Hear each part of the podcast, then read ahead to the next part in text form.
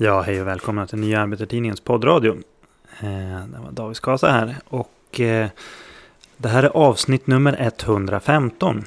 Och som utlovat förra veckan så fortsätter vi med del 2 av föredraget med Ulf Boström den här veckan. Har du inte hört den första delen så rekommenderar jag att du går tillbaka och lyssnar på avsnitt 114. Och sen kommer du tillbaka och lyssnar på det här, för att annars kommer du in liksom lite grann mitt i det hela.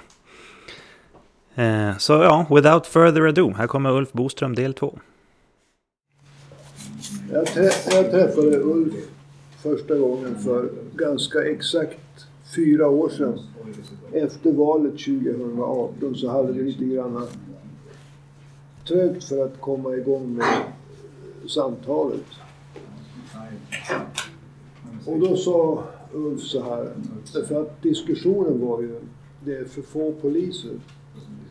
Att 1979 så hade de privata säkerhetsföretagen en budget som var 5% av polisen.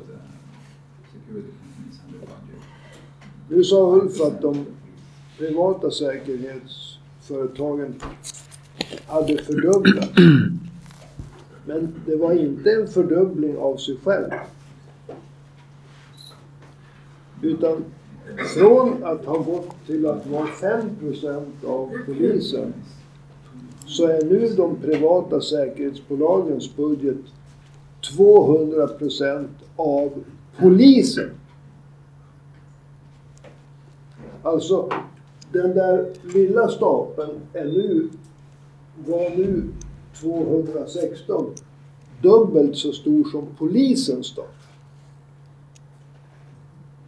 Det vill säga den procentuella ökningen av de privata säkerhetsbolagen, den är oändlig. Och det betyder att samtidigt som det var nästan en peak i debatten om att det behövdes fler poliser, så hade det aldrig funnits så många män och kvinnor i uniform i Sverige någonsin i Sveriges historia. Alltså från 5% av polisen till 200% av polisen. För att vi ska få en ordentlig uppfattning om privatiseringen av säkerheten.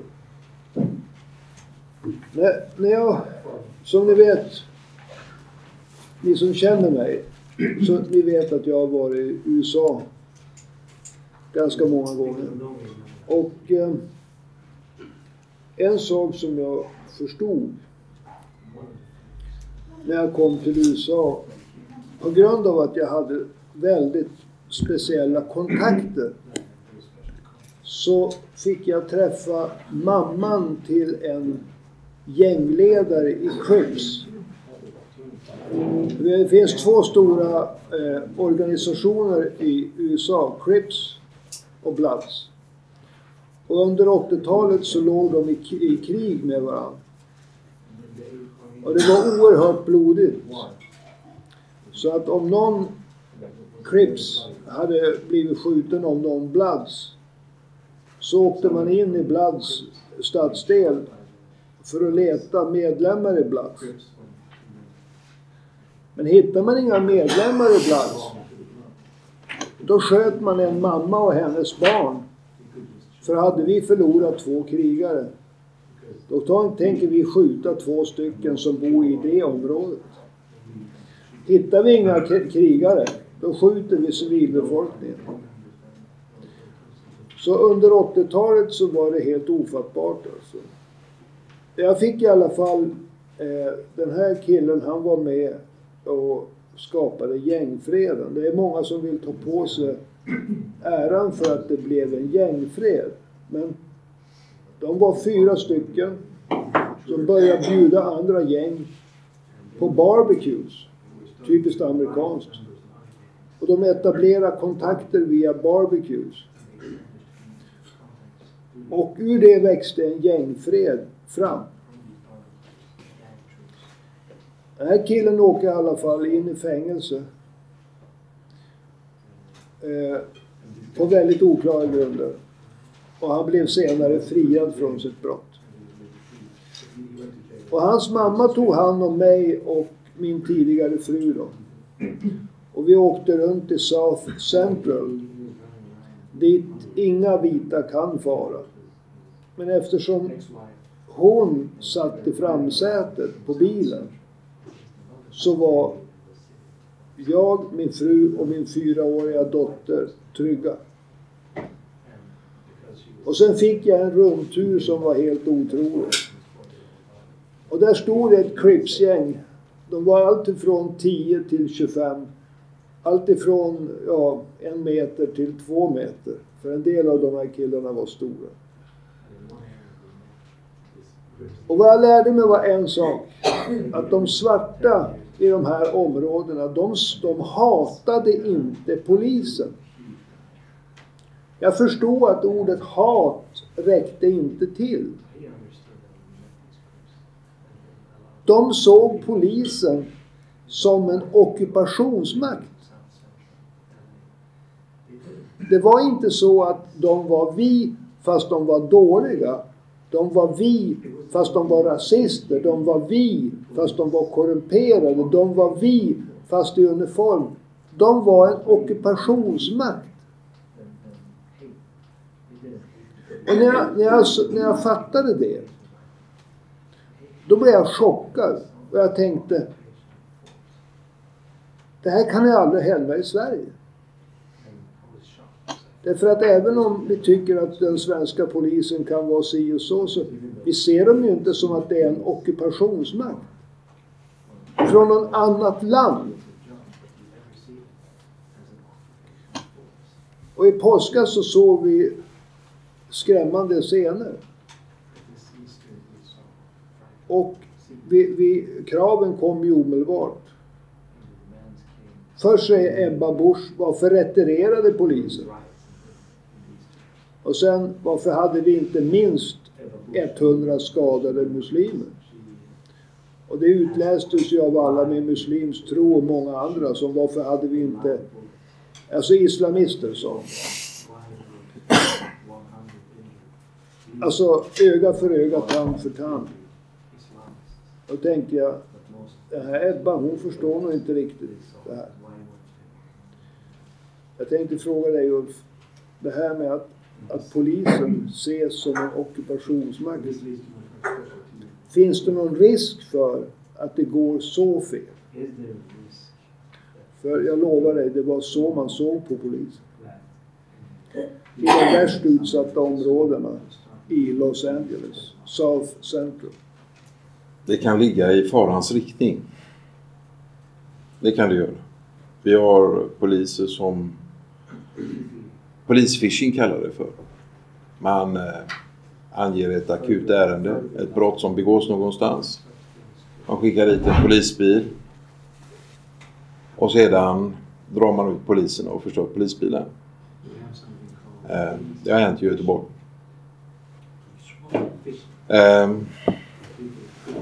Jag vill säga en sak som understödjer en negation angående det här som vi sa om säkerhetsbolagen förut. De ordningsvakterna som var i början på 70- och 80-talet, om ni kommer ihåg, de gick omkring med stora nyckelknippor och så låste de industrifastigheter och annan företagsverksamhet. Och så stod de då i vissa affärer för att kolla snattare och sådär. Det finns ju nästan inte en större affär längre som inte har någon ordningsvakt som tillser det där. Men i Göteborg och i Stockholm, vad jag vet i alla fall, så allt eftersom polisen försvann så gav man ordningsvakterna större befogenhet.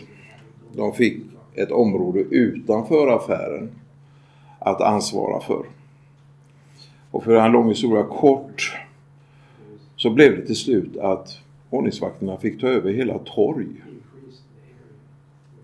Så i Göteborg, de fick Nordstadstorget, Drottningtorget, Gustav Adolfs torg, Brunnsparken. Och nu har man gjort ännu större. Nu går de och patrullerar Avenyn. När säkerhetsbolagen växte så mycket så var de ju tvungna att ha expertis. De köpte över kunniga poliser i polisorganisationen som blev chefer i polisorganisationen. Slutet 90-talet eller början 2000-talet så hade vi ju innan dess haft en rikspolischef som heter Björn Eriksson. Han blev, när han slutade som rikspolischef, lobbyist för de privata säkerhetsbolagen. Och då har du en före detta rikspolischef med före detta poliser som sitter i de privata säkerhetsbolagen. Och det har givetvis haft en betydelse för hur man har utvecklat de privata säkerhetsbolagens verksamhet för vårt civila samhälle.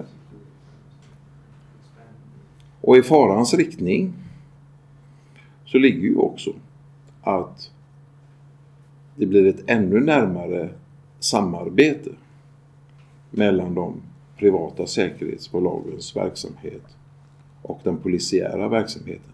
För redan idag så har de privata säkerhetsbolagen tagit över sådant som polisen tidigare gjorde och skulle göra för att upprätthålla den lagen som jag sa tidigare. För att man ska få förtroende så måste man ju lära känna varandra. Och jag känner inte många utav er, men några av dem som jag har suttit jämt och pratat lite mer med berättar saker som man kanske inte normalt berättar. För man har lärt känna varandra.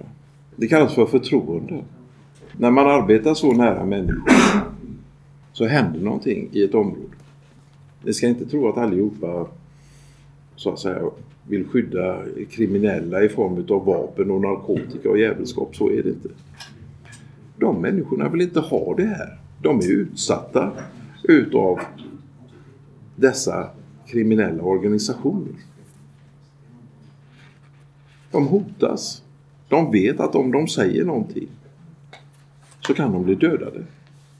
Man dödar för att det ger ett exempel. Det är ingen örfil med er. Man dödar för att de andra ska veta att är det någon annan som gör det här så kommer ni att hamna på samma ställe. Så förtroendet är väldigt viktigt. Och får jag lov att visa den filmen som jag tycker är så viktig? Ja, visst. Jag har en... Den är rätt kort. Den är kort, ja. 3-4 minuter ungefär.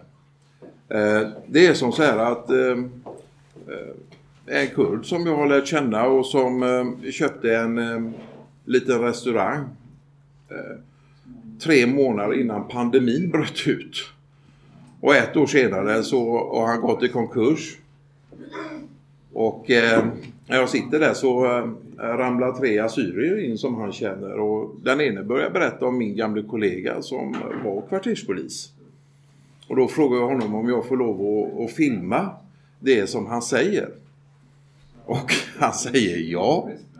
Och blir värste skådespelaren i detta första stunden. Och sedan ställer jag lite frågor till honom. Jag ser om vi får fram den där. Där är han. Vi är uppvuxna i Bergsjö.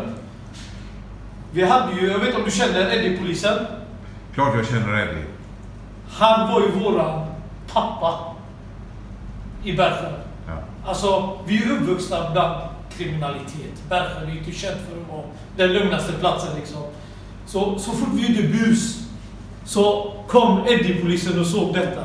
Det första han gjorde: ska vi gå hem till mamma och pappa och berätta för dem vad du är för bus? Nej, snälla gör inte det. Jo, kom nu följer du med. Och då tog han hem oss. Och där fick vi fan med utskällning av mamma, pappa och Eddie. Vad gjorde vi? Det hände inte att man bara vågade höra om det igen, för att han visste det. Alla var, stora som små. Så jag säger bara en grej. Det där måste komma tillbaka. Tack så mycket. Men hur gammal var du på den tiden? Jag är ju född 85, så jag är ju född och uppvuxen i Bergsjö. Jag har gått i Bergsjöskolan i 9 år tills man hamnade på gymnasiet på Burgården. Eddie var ju en kvarterspolis. Ja. Så hur många människor i Bergsjön, hur många ungdomar i Bergsjön kände Eddie? Alla. Alla visste vem det var. Inte bara ungdomar, vuxna, människor, alla visste vem det var. När Eddie, han visste också vem det var. Så när Eddie gick på gatan, det var en pappa för alla liksom. Och han hade sån respekt. Han kunde säga, nu ska vi upp och plocka och städa. Då gjorde folk det. Alltså, respekten fanns ju. Men om han gick och pratade med era...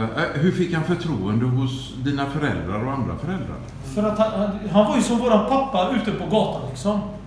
Och i och med att han var polis, först och främst, ja. Då fanns ju respekten mot polisen. Mm. Och sen så visste han ju vart alla bodde. Han sprang runt i skolan, han gick runt på gatorna, han spelade fotboll med oss. Alltså, han var ju en av oss.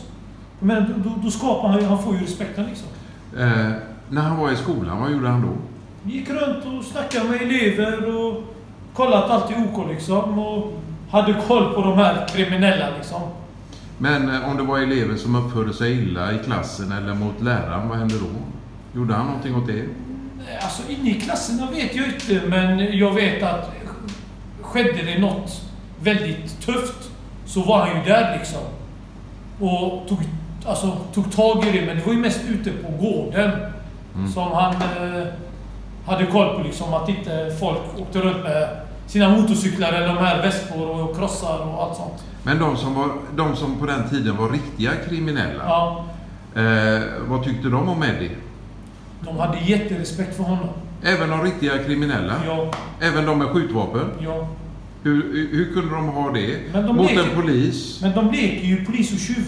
De har ju fortfarande respekt för polisen, för individen. Men kanske inte mot samhället eller mot en viss person eller en viss grupp. Så de skulle inte kunna tänka sig att göra någon skada på Eddie? Aldrig. Vad hade hänt om de hade hoppat på Eddie då? Men alltså du hoppar inte på en person som du har respekt för. Du hoppar inte på din pappa, du hoppar inte på din mamma eller din bror. Eddie var ju allt det här. Om någon hade tänkt försöka skada Eddie, hade andra hjälpt honom då? Garanterat. Även om de hade blivit tagna i örat som du visade tidigare? Ja, 100%. Vad händer om vi sätter in kvarterspoliser i Bergsjön och Hammarkullen och Biskopsgården och så vidare? Vad händer då? Jag har sagt det hela tiden att det är det som behövs idag. Och det är det som har gjort att det har skett en jätteförändring i de här förorterna. Det har blivit värre. Efter de tar bort den här polisstället där det blir mycket problem. Problemen har ju ökat, vi vet ju själva. Morfar kom hit 76 till Stockholm, 79 flyttade de till Göteborg. Då bodde de i Bergsjön, de bodde i Bergsjön sedan 79. Så min morfar bor ju kvar på Rymdtorget. Ja. Och mina föräldrar bor på Lilla Björn som inte är långt ifrån Rymdtorget heller. Om du fick bestämma över polisen i Sverige och Göteborg, vad skulle du göra då? Jag hade direkt gått tillbaka så som det var förr. Om polisen sätter in kvarterspoliser igen, med tanke på hur det ser ut idag, kommer det göra någon förändring? Jag tror det kommer ta tid. Ja. Det kommer ta en lång tid. Och det kommer bli problem i början. Men jag tror i det långa loppet så kommer man se resultat. Fantastiskt. Tack så mycket. Varsågod. När jag började arbeta som integrationspolis så var det just detta med att få förtroende, att få människor att prata. Och det var egentligen våra invandrare som lyste upp mig för att förstå, var nära oss här. Vi är bra människor, vi vill inte ha det här. Vi vill inte att våra ungar hamnar i den här kriminaliteten och narkotikan och jävelskapet. Vi vill inte att våra ungar hotas och skadas i skolorna. Och när jag hade den irakiska familjen som talade påve svenska, sonen var 12 år och pratade bra svenska. Men sonen säger, de hotar mig på skolan, jag vill inte gå dit. Och familjen säger, nej men naturligtvis ska du vara hemma. Han är hemma 2 veckor, så ringer rektorn och säger, han måste komma, han går dit. Föräldrarna säger, du måste gå till skolan. Han hinner vara på skolan några timmar innan han huggs ner och dör. 12 år gammal. Eller den här killen som gick till gymnasiet och han kommer innanför skolgården och så blir han skjuten i benet. Alltså, man kan inte ha det så på skolan. Det han pratar om här, och det andra invandrare har pratat med mig om, det är att ge oss tryggheten, men låt oss också känna att vi har förtroende för er när ni gör den här tryggheten. Så vi pratar om det här, men när vi var kvarterspoliser, det var ju inte bara jaga tjuvar och banditer. Vi var uppe hos familjerna, berättade om föräldrabalken, föräldrarnas ansvar, föräldrarnas rättigheter. Vi pratade med barnen, barnens rättigheter. Men för fan, de har ju skyldigheter också, barnen. De får ju inte bete sig hur som helst mot föräldrar eller andra vuxna. De har ju samma skyldigheter som alla vi andra. Och föräldrabalken ger ju föräldrarna ansvar upp tills barnen är 18 år att se till att rätta till dem i de problemen som barnen bär med sig hem. Och då fanns ju en kvarterspolis där när det blev för stort.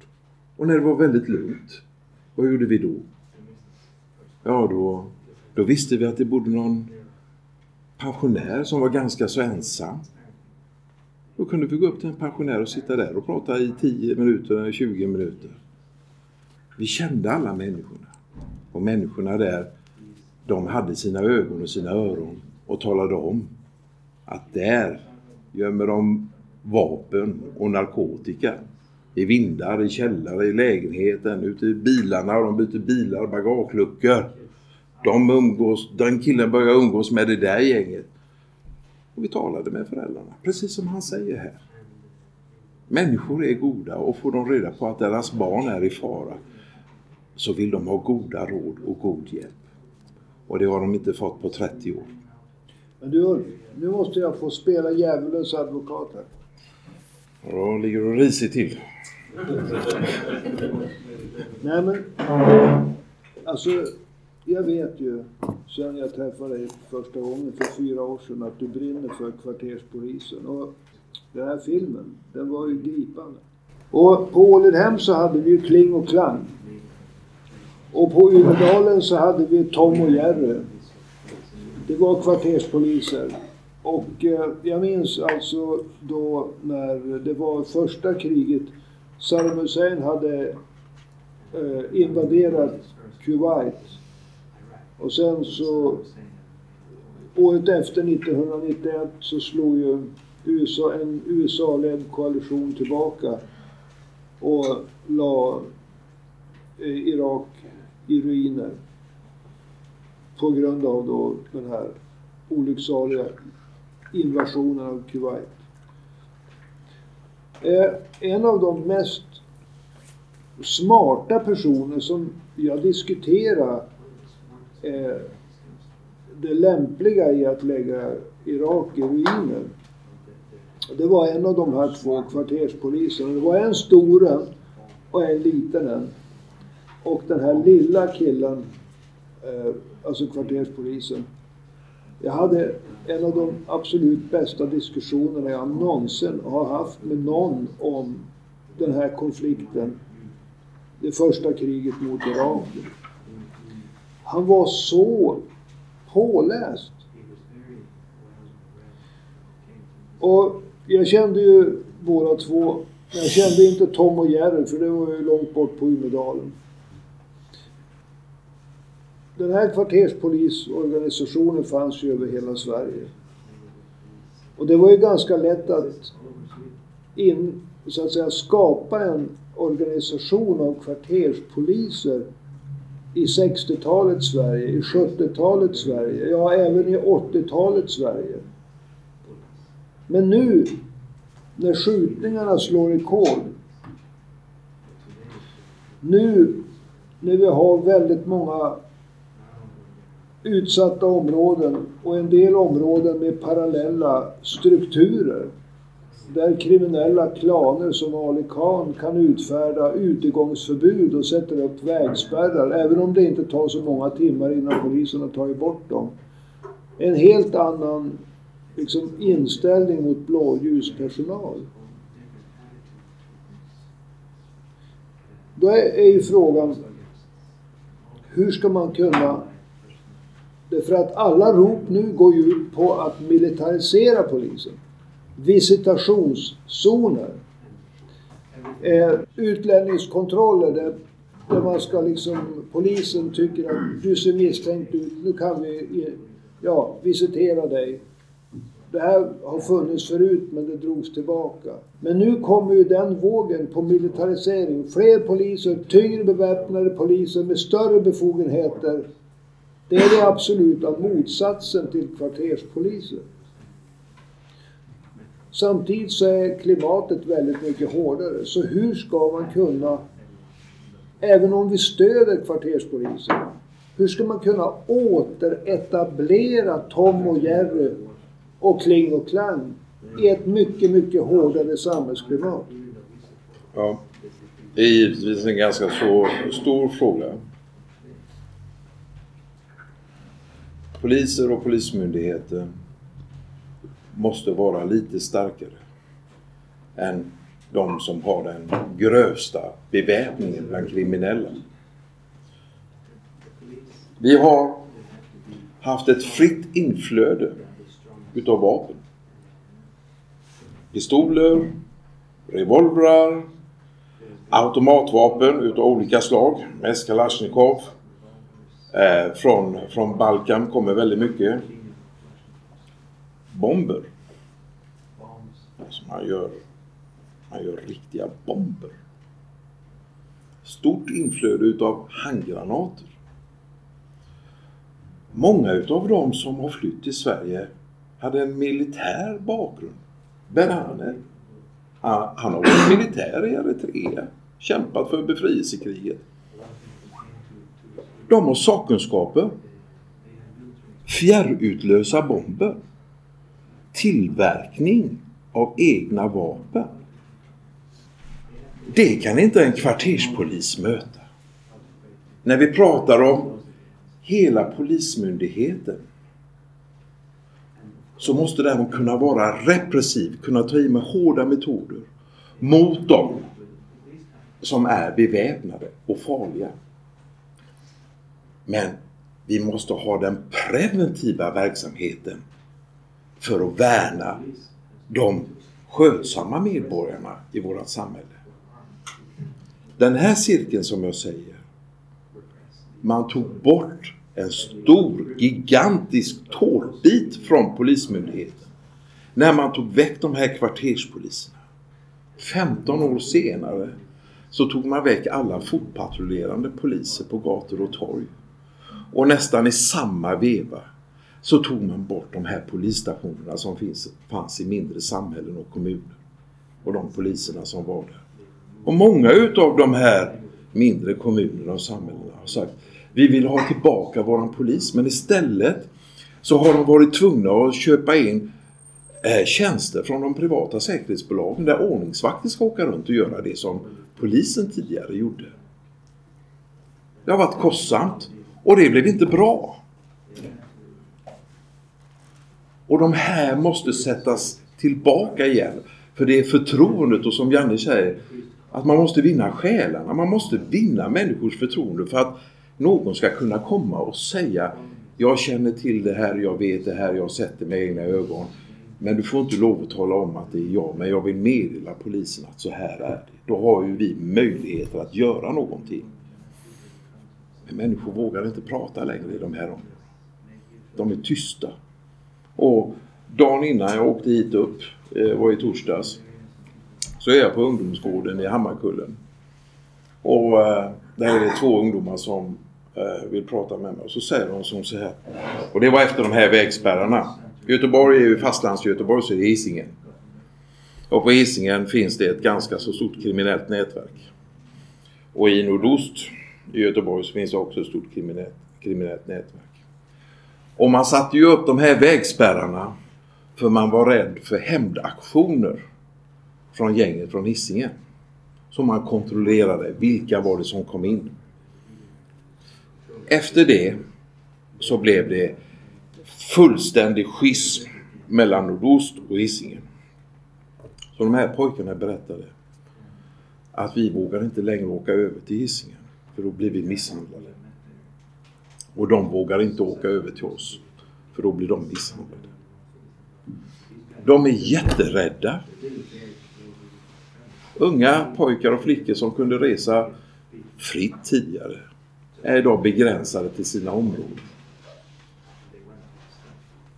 Och om du vet att någon är efter dig så funderar du på hur du ska skydda dig. Och du tar till det som du har möjlighet att göra. Och är du ung och är så rädd, och fler unga är det, ja då tar man till det man har för att skydda sig. Och det här utnyttjas ju av de som är ledande i de här stora kriminella nätverken. Så genom att sätta tillbaka den typen av polisverksamhet som vi tidigare som tidigare fanns, men som nu är borta och har varit borta i 30 år, så börjar vi precis som han som var på filmen där. Förresten, jag har bett om lov. Jag har frågat honom, får jag lov att visa dig på film? Han sa, ja det går bra.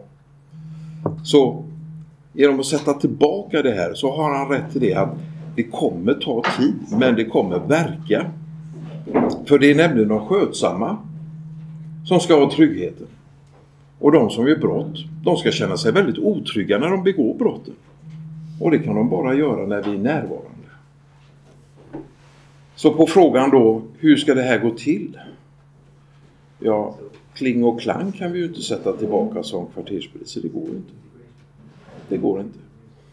Tar du ett utsatt område med så komplex sociokriminalitet som finns i det området, så behöver du en större styrka utav kvarterspoliser som går in där. Och jag säger, det behövs 4 kvarterspoliser dag, kväll, natt. Hela tiden. Och den gången som polisflaggan inte är nedriven på den här polisstationen, och den gången det inte är sönderklottrat, och den gången rutorna på polisstationen inte är krossade, då har vi vunnit den första segern. Sen måste de fotpatrullerande poliserna komma tillbaka också. Och givetvis så måste vi besätta de stationerna som tidigare hade poliser i de här små samhällen och kommunerna. Men det handlar inte om att polisen ska komma dit i kängor, skyddsskor och marinblå uniform och ha en stor ryggsäck på sig för att det är så jävla hotfullt. Det är vi människor som tillsammans skapar den tryggheten genom att vi vågar prata med varandra och ha förtroendet. Och då kan vi skapa det där mänskliga samhället som vi kan återskapa det som var mänskligheten i våra samhällen. Skillnaden är nu att vi har människor från 184, i Sverige säkert över 193 olika nationaliteter. De har synpunkter på Sverige. De har synpunkter på demokratin. De har stora erfarenheter från sitt hemland. De är fortfarande engagerade i sitt hemlands verksamhet. Hur det utvecklas. Om Sverige kan visa att vi är demokratiska människor på riktigt, så finns det många utav våra invandrare som säger att det här skulle vi vilja implementera i vårt hemland också. Men när Sverige ser ut som det gör idag, med de här skjutningarna och de här förslagen på hur vi ska lösa problemen med en mer hårdför lag, hårdföra straff. Vi ska straffa dem precis som man gör i länder som många av våra invandrare är bekanta med. Vi ska straffa människor till att bli demokratiska. Det funkar inte. Det är samtalet som funkar. Där det hela tiden sätts en gräns. Och den gränsen, den är väldigt viktig, för om vi tar brott som hot och allting sånt där, Men det finns någonting som föregår brott. Och det är trakasserier, elakheter. Mellan barn, mellan ungdomar, mellan vuxna. Att bara det hör inte hemma i vårt demokratiska samhälle. Men vi är sådana mot varandra. Genom att ha den tryggheten, en riktig trygghet, så kan andra civila offentliga verksamheter göra sitt arbete i trygghet. Och inte behöva ha massa ordningsvakter och poliser på platsen. Det är en självklarhet för oss. Och när du har de här kvarterspoliserna i närheten så växer civilkuraget. Slutet 80-tal och början 90-tal, människor hade civilkurage. De sa själva till. Kunde gå fram till ungdomar, kunde gå fram till vem som helst. Nu slutar det med. Så där beter man sig inte, eller så där gör man inte. Under förutsättning att människan var nykter så att säga. Och många gånger så respekterades det. Idag vågar inte vuxna människor gå fram till ungdomar och säga till. Räsorna har även spridit sig i skolorna. Ja. Får jag sticka in en till fråga? Ja. När jag hör dig prata om kvarterspolisen så då verkar alltså det. Alltså i Umeå kommunfullmäktige finns det 3 falanger när man diskuterar om sociala problem. Vi har dels den militariserande falangen ledd av Anders Ågren och Moderaterna. Och det är ju en spegling av, ja, alltså hårdare tag, fler poliser och fler kameror. Sen har vi då fler ungdomsgårdar, förebyggande arbete. Punkt. Men i många av de områden som du talar om så skulle ungdomsgårdarna också tas över av de parallella strukturerna. Du pratar om att vi kan inte återinsätta Kling och Klang. Vi måste ha en jourpolisverksamhet. 4 poliser som jobbar skift dygnet runt. Det är en helt annan kvarterspolis, men det handlar om att återetablera kvarterspolisen i en ny och tuffare klimat. Så är det. Men när du pratar om kvarterspolisens uppgifter så tycker jag inte riktigt att det låter som poliser. Jag tycker att du pratar om antingen en polis som jobbar som socialarbetare eller som en socialarbetare som har rätt att bära vapen. Alltså du har utsträckt polisens arbetsuppgifter till någonting mer än att vara polis. Och vi har alltid liksom varit för att vi har ju försvarat ungdomsgårdarna med 1000 stycken personer som gick in i kommunfullmäktige. Alla fick ju inte plats. Men vi är också för nattvandrare.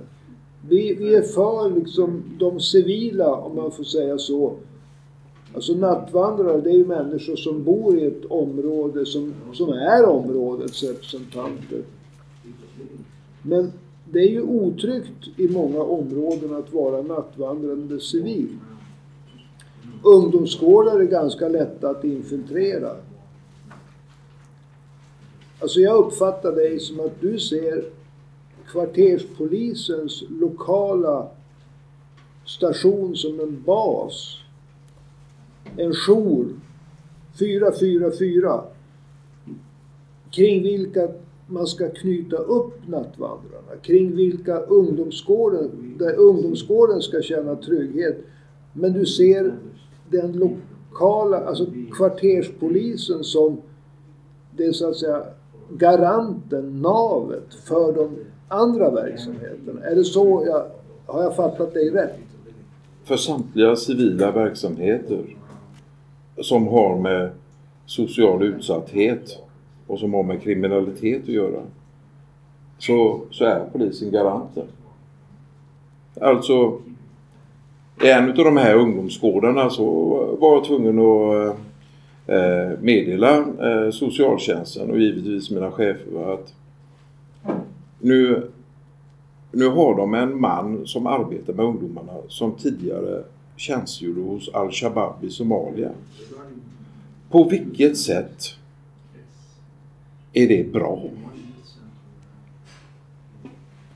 Alltså det är ju inte klokt, va? Man hade ingen koll. I nästa läge när jag kom dit, och det var faktiskt samma ungdomsgård. Ja, då är det en ganska så storvuxen kriminell ledare för ett etniskt gäng som agerar som dels torpeder för en moské och sedan pressar ungdomar på pengar. Alltså man har ingen koll. När du har den här, jag såg den här chefen här inne förut, va? Alla klappar henne och sådär, va? Men de flesta skulle bli fan så rädda om han eller om hon helt plötsligt morrade till och gav ett skall och visade tänderna. Men så upptäcker man att det är mot en katt eller någonting så här, det var inte mot mig, eller det är mot en buse, det var inte mot mig. Och sa ni polisen? Ja visst. Vi är med människor. Eller så ska polisen vara. Vi är mot människor. Men om någonting hotar människorna eller skadar människorna, så morrar vi och visar tänderna mot den som försöker skada andra människor. Det är egentligen väldigt enkelt. Det som när jag pratar om kvarterspoliser, fotpatrullerande poliser och i mindre kommuner och samhällen också, så är det inte att det är det enda vi ska göra. Vi ska sätta in det som vi tog bort. Det är evidensbaserat. Det finns oerhört mycket kunskap bakom det. Det finns några få poliser kvar i Sverige som har erfarenhet utav det. Det är alltså prövat. Det skadar inte människor, skadar inte samhället. Och vi som har varit med länge, vi vet att det fungerar.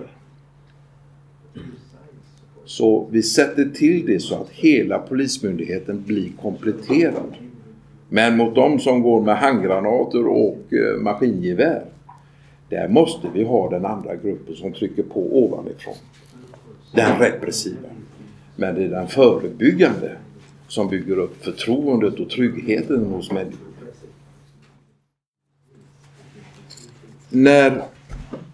När man tog bort de här viktiga förebyggande verksamheterna, så började det långsamt bli allt fler problem.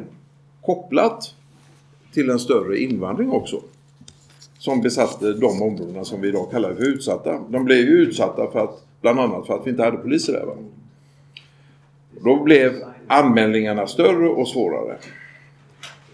Och det som hände, det var det att en polis som förut gjorde, jag kan säga, mer än 90% ute. Den här polisen blev tillsagd att ja, när du ändå är där du är och du upptäcker ett brott, så kan du väl skriva anmälan. Poliserna gjorde det.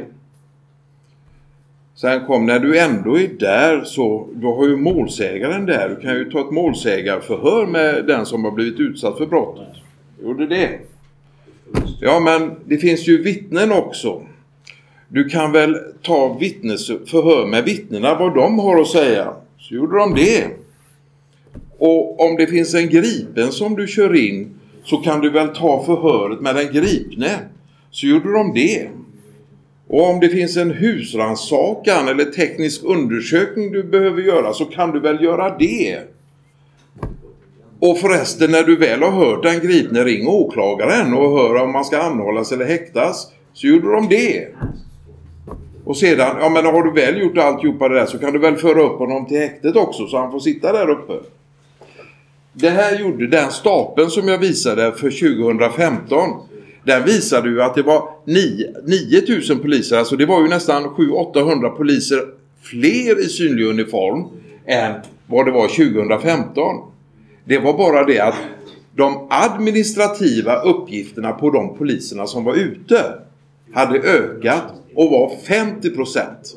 Så i timmar räknat så fick man mycket färre poliser ute, trots att antalet var fler. det liknade det jag hörde att kan du skynda dig långsamt som Marika förklarade det här när hon var på jobbet. Kan du skynda långsamt? Alltså, det höll inte och till slut så sprack det riktigt ordentligt och vi fick en explosion utav utåtagerande våldsbejakande handlingar. Och detta blev ju också tyvärr kopplat till den extremismen som blommade upp, som vi i och för sig hade kännedom om. Vi har ju vetat om det här, va? Men vi gjorde ingenting åt den förrän den var riktigt allvarlig i våra samhälle.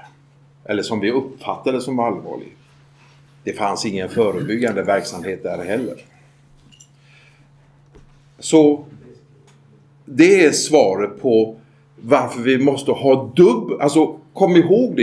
Jag skrev till Daniel Eliasson, Anders Ygeman och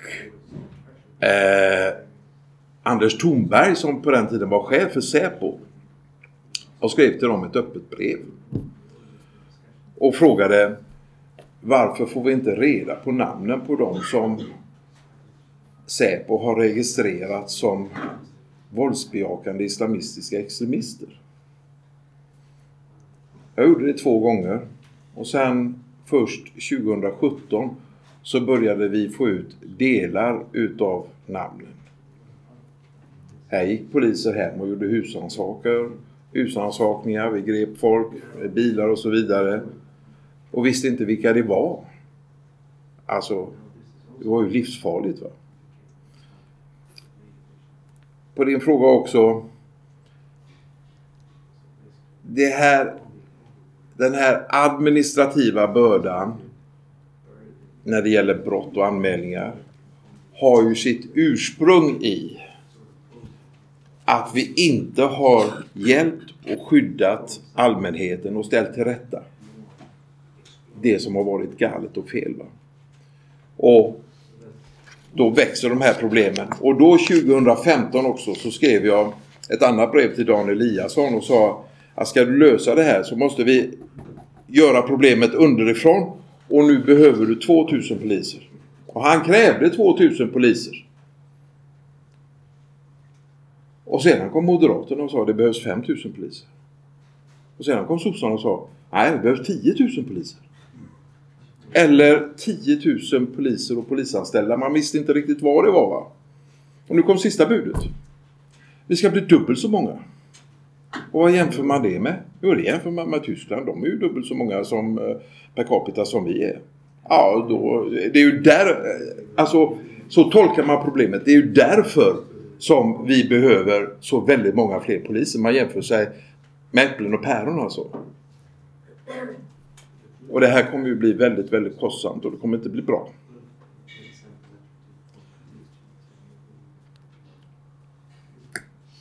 Andra frågan var... Vad kan vi civila hjälpa till här?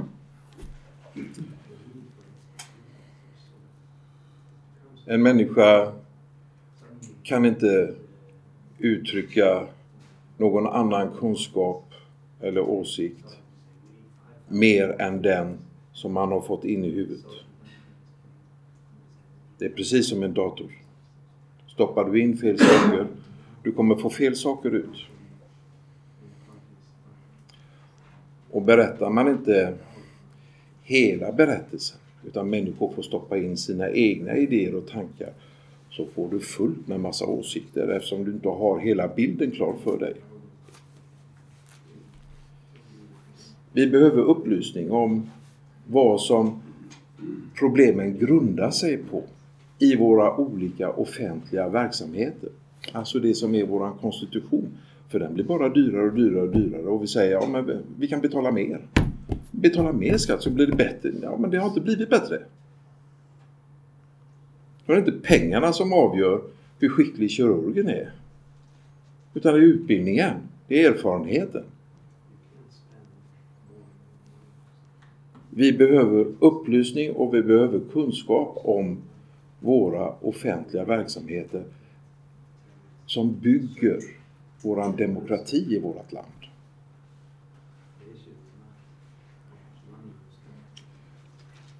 Och det man kan göra som enskild, det är ju att med den kunskapen man får om olika verksamheter sprida den.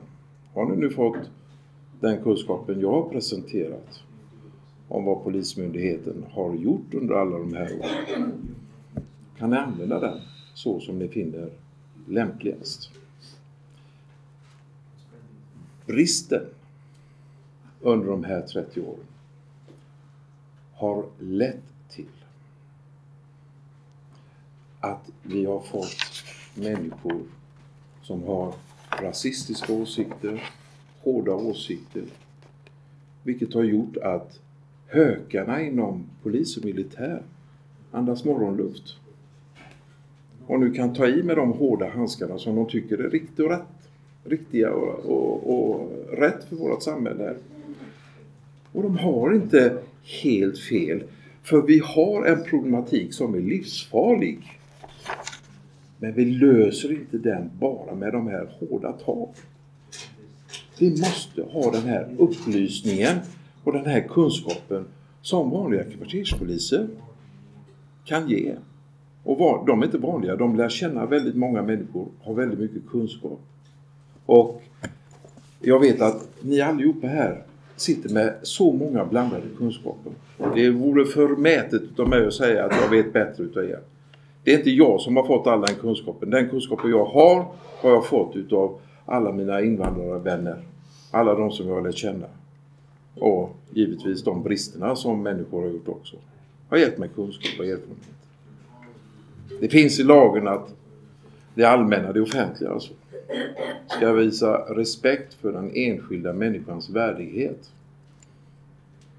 Kommer vi då till visitationszoner där man bara utseendemässigt kan tycka någonting. Ja, det har hänt någonting hemskt i det där området och därför gör man en visitationszon. Men gör man det, alla dessa människor som inte har något förtroende för polismyndigheten och heller inte känner någon polis till namn.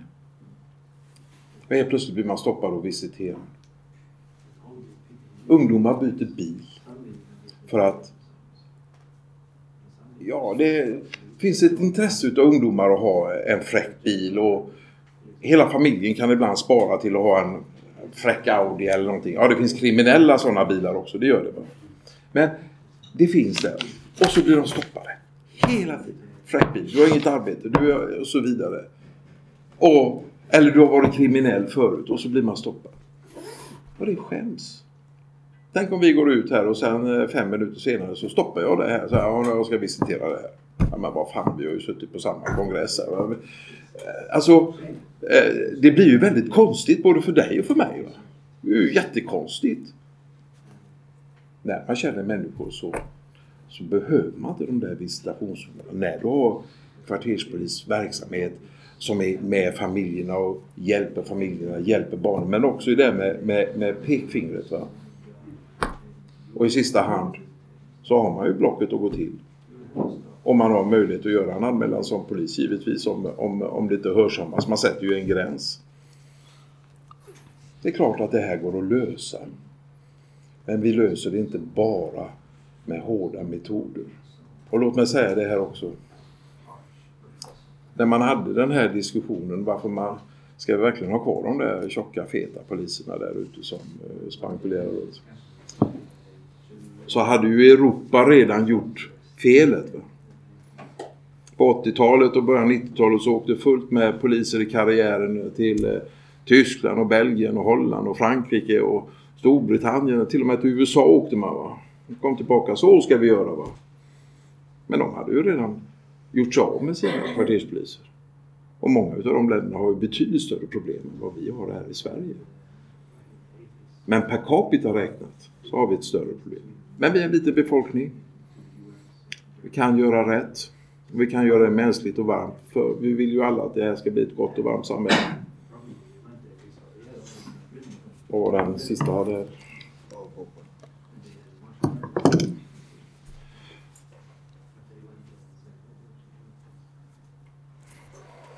När man inför den verksamheten som jag säger, och det behövs ganska så snabbt, så är den verksamheten i sig, alltså den här polisverksamheten i sig, när du pratar med familjen och så vidare, den är i sig en avhopparverksamhet.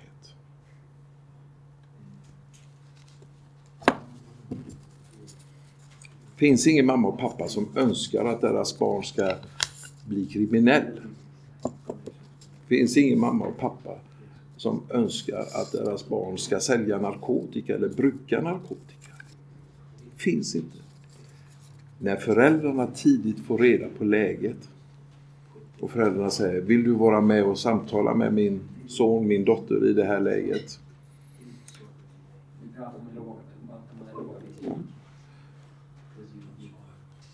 Så förändras situationen för den här ungen.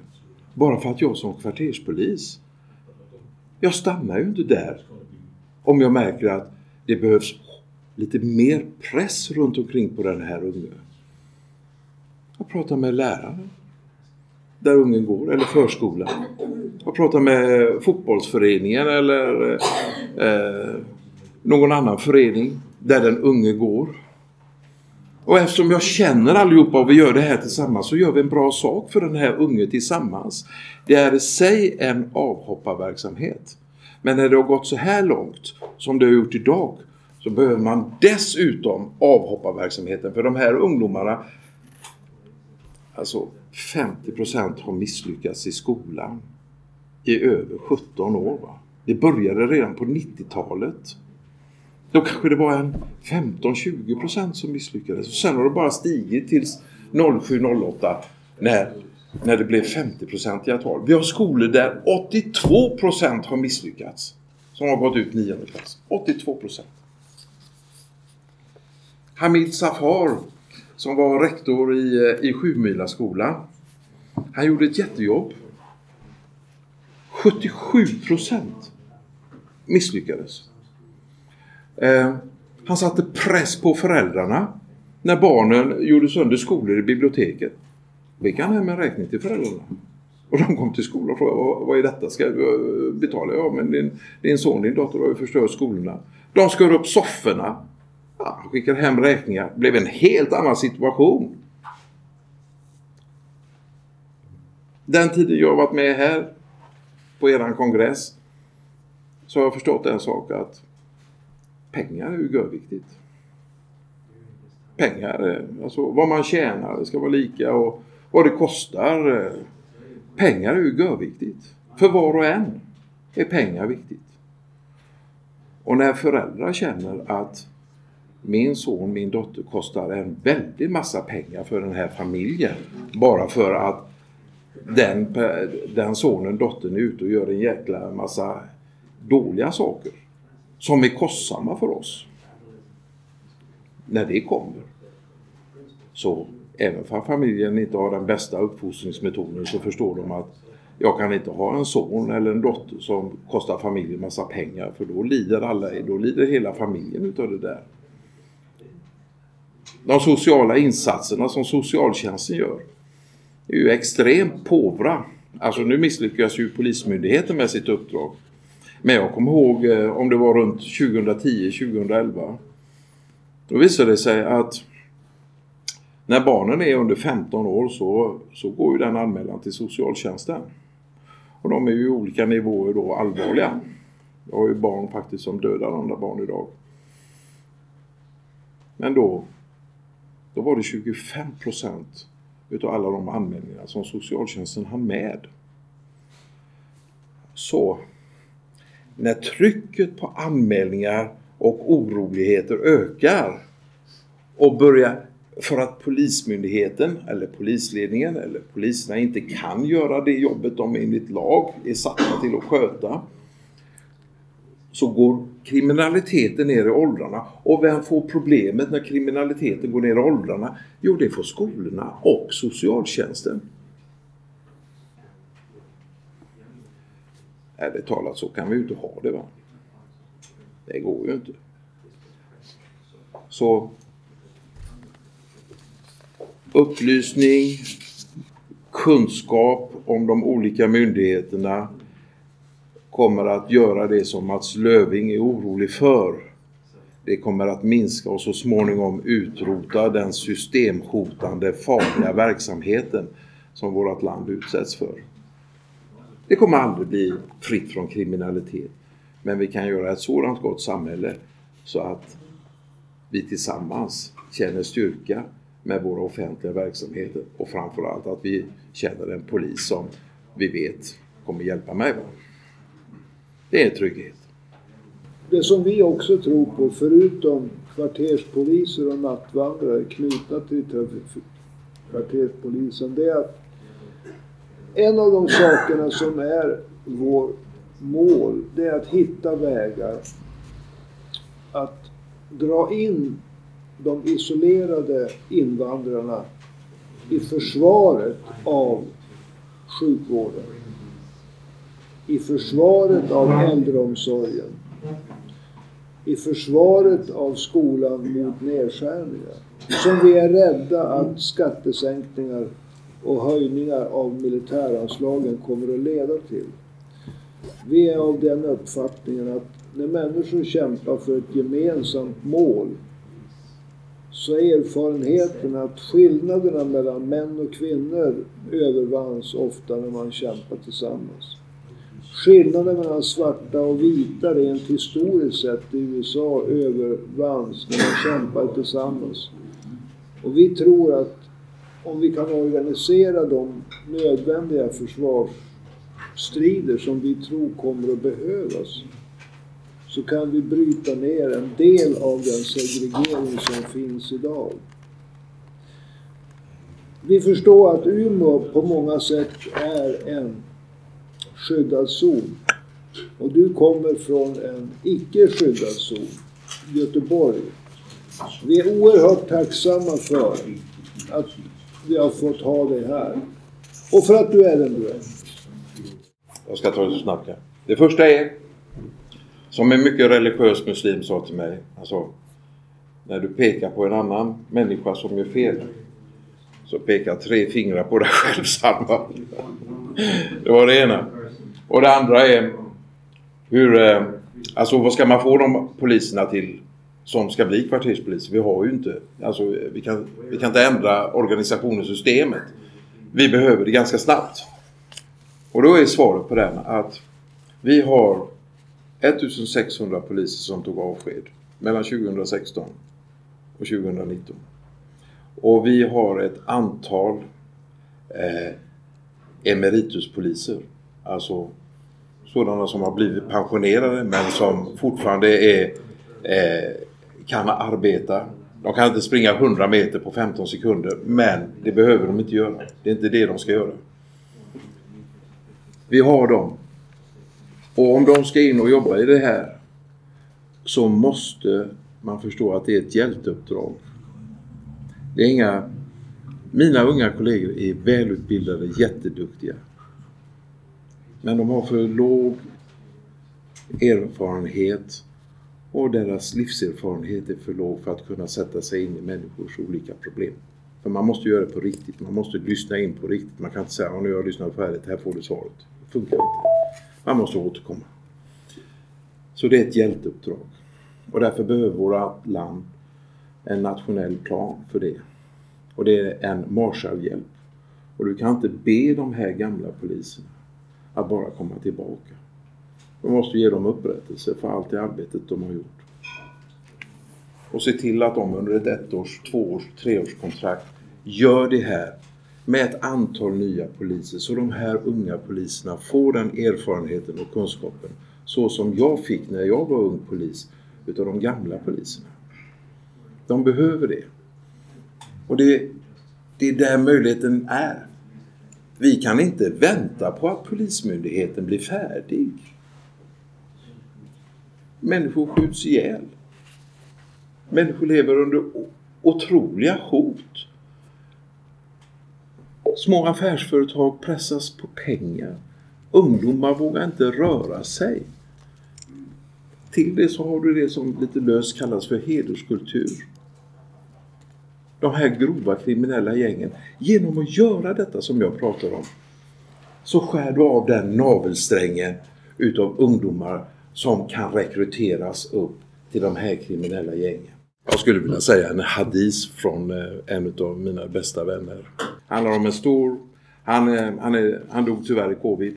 En somalisk man som hette Sheikh Abdurrahman Sheikh Moedin Eli hette han. Och det finns många hadiser i islam.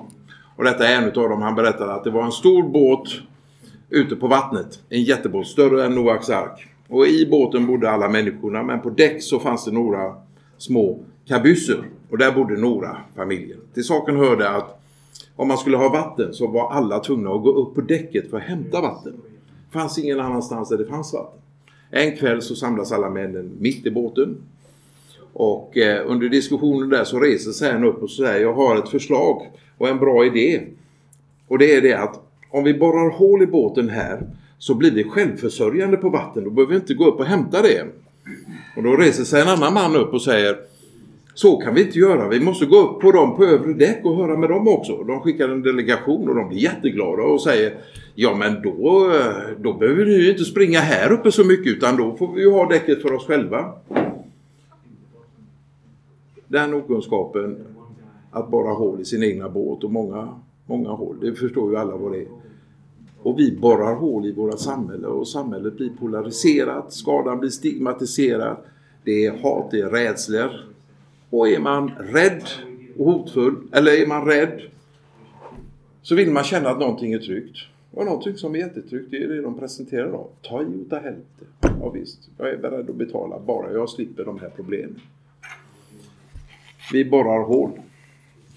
Och den hadisen, om ni tar med den, så ska vi se till att de inte avgår och säger borra eller borrsvängar och bara hål i vårat samhälle med. Tack. Tack.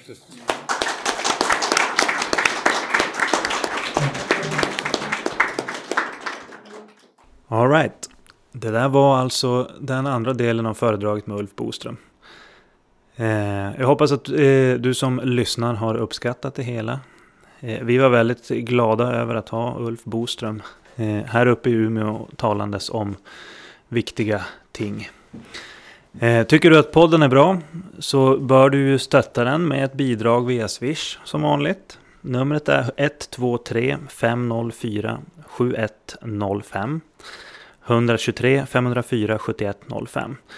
Och det går att swisha hur stora summor man vill alltså. Man kan swisha små summor också, det funkar också. Så ja, hörs vi igen om en vecka. Hej då!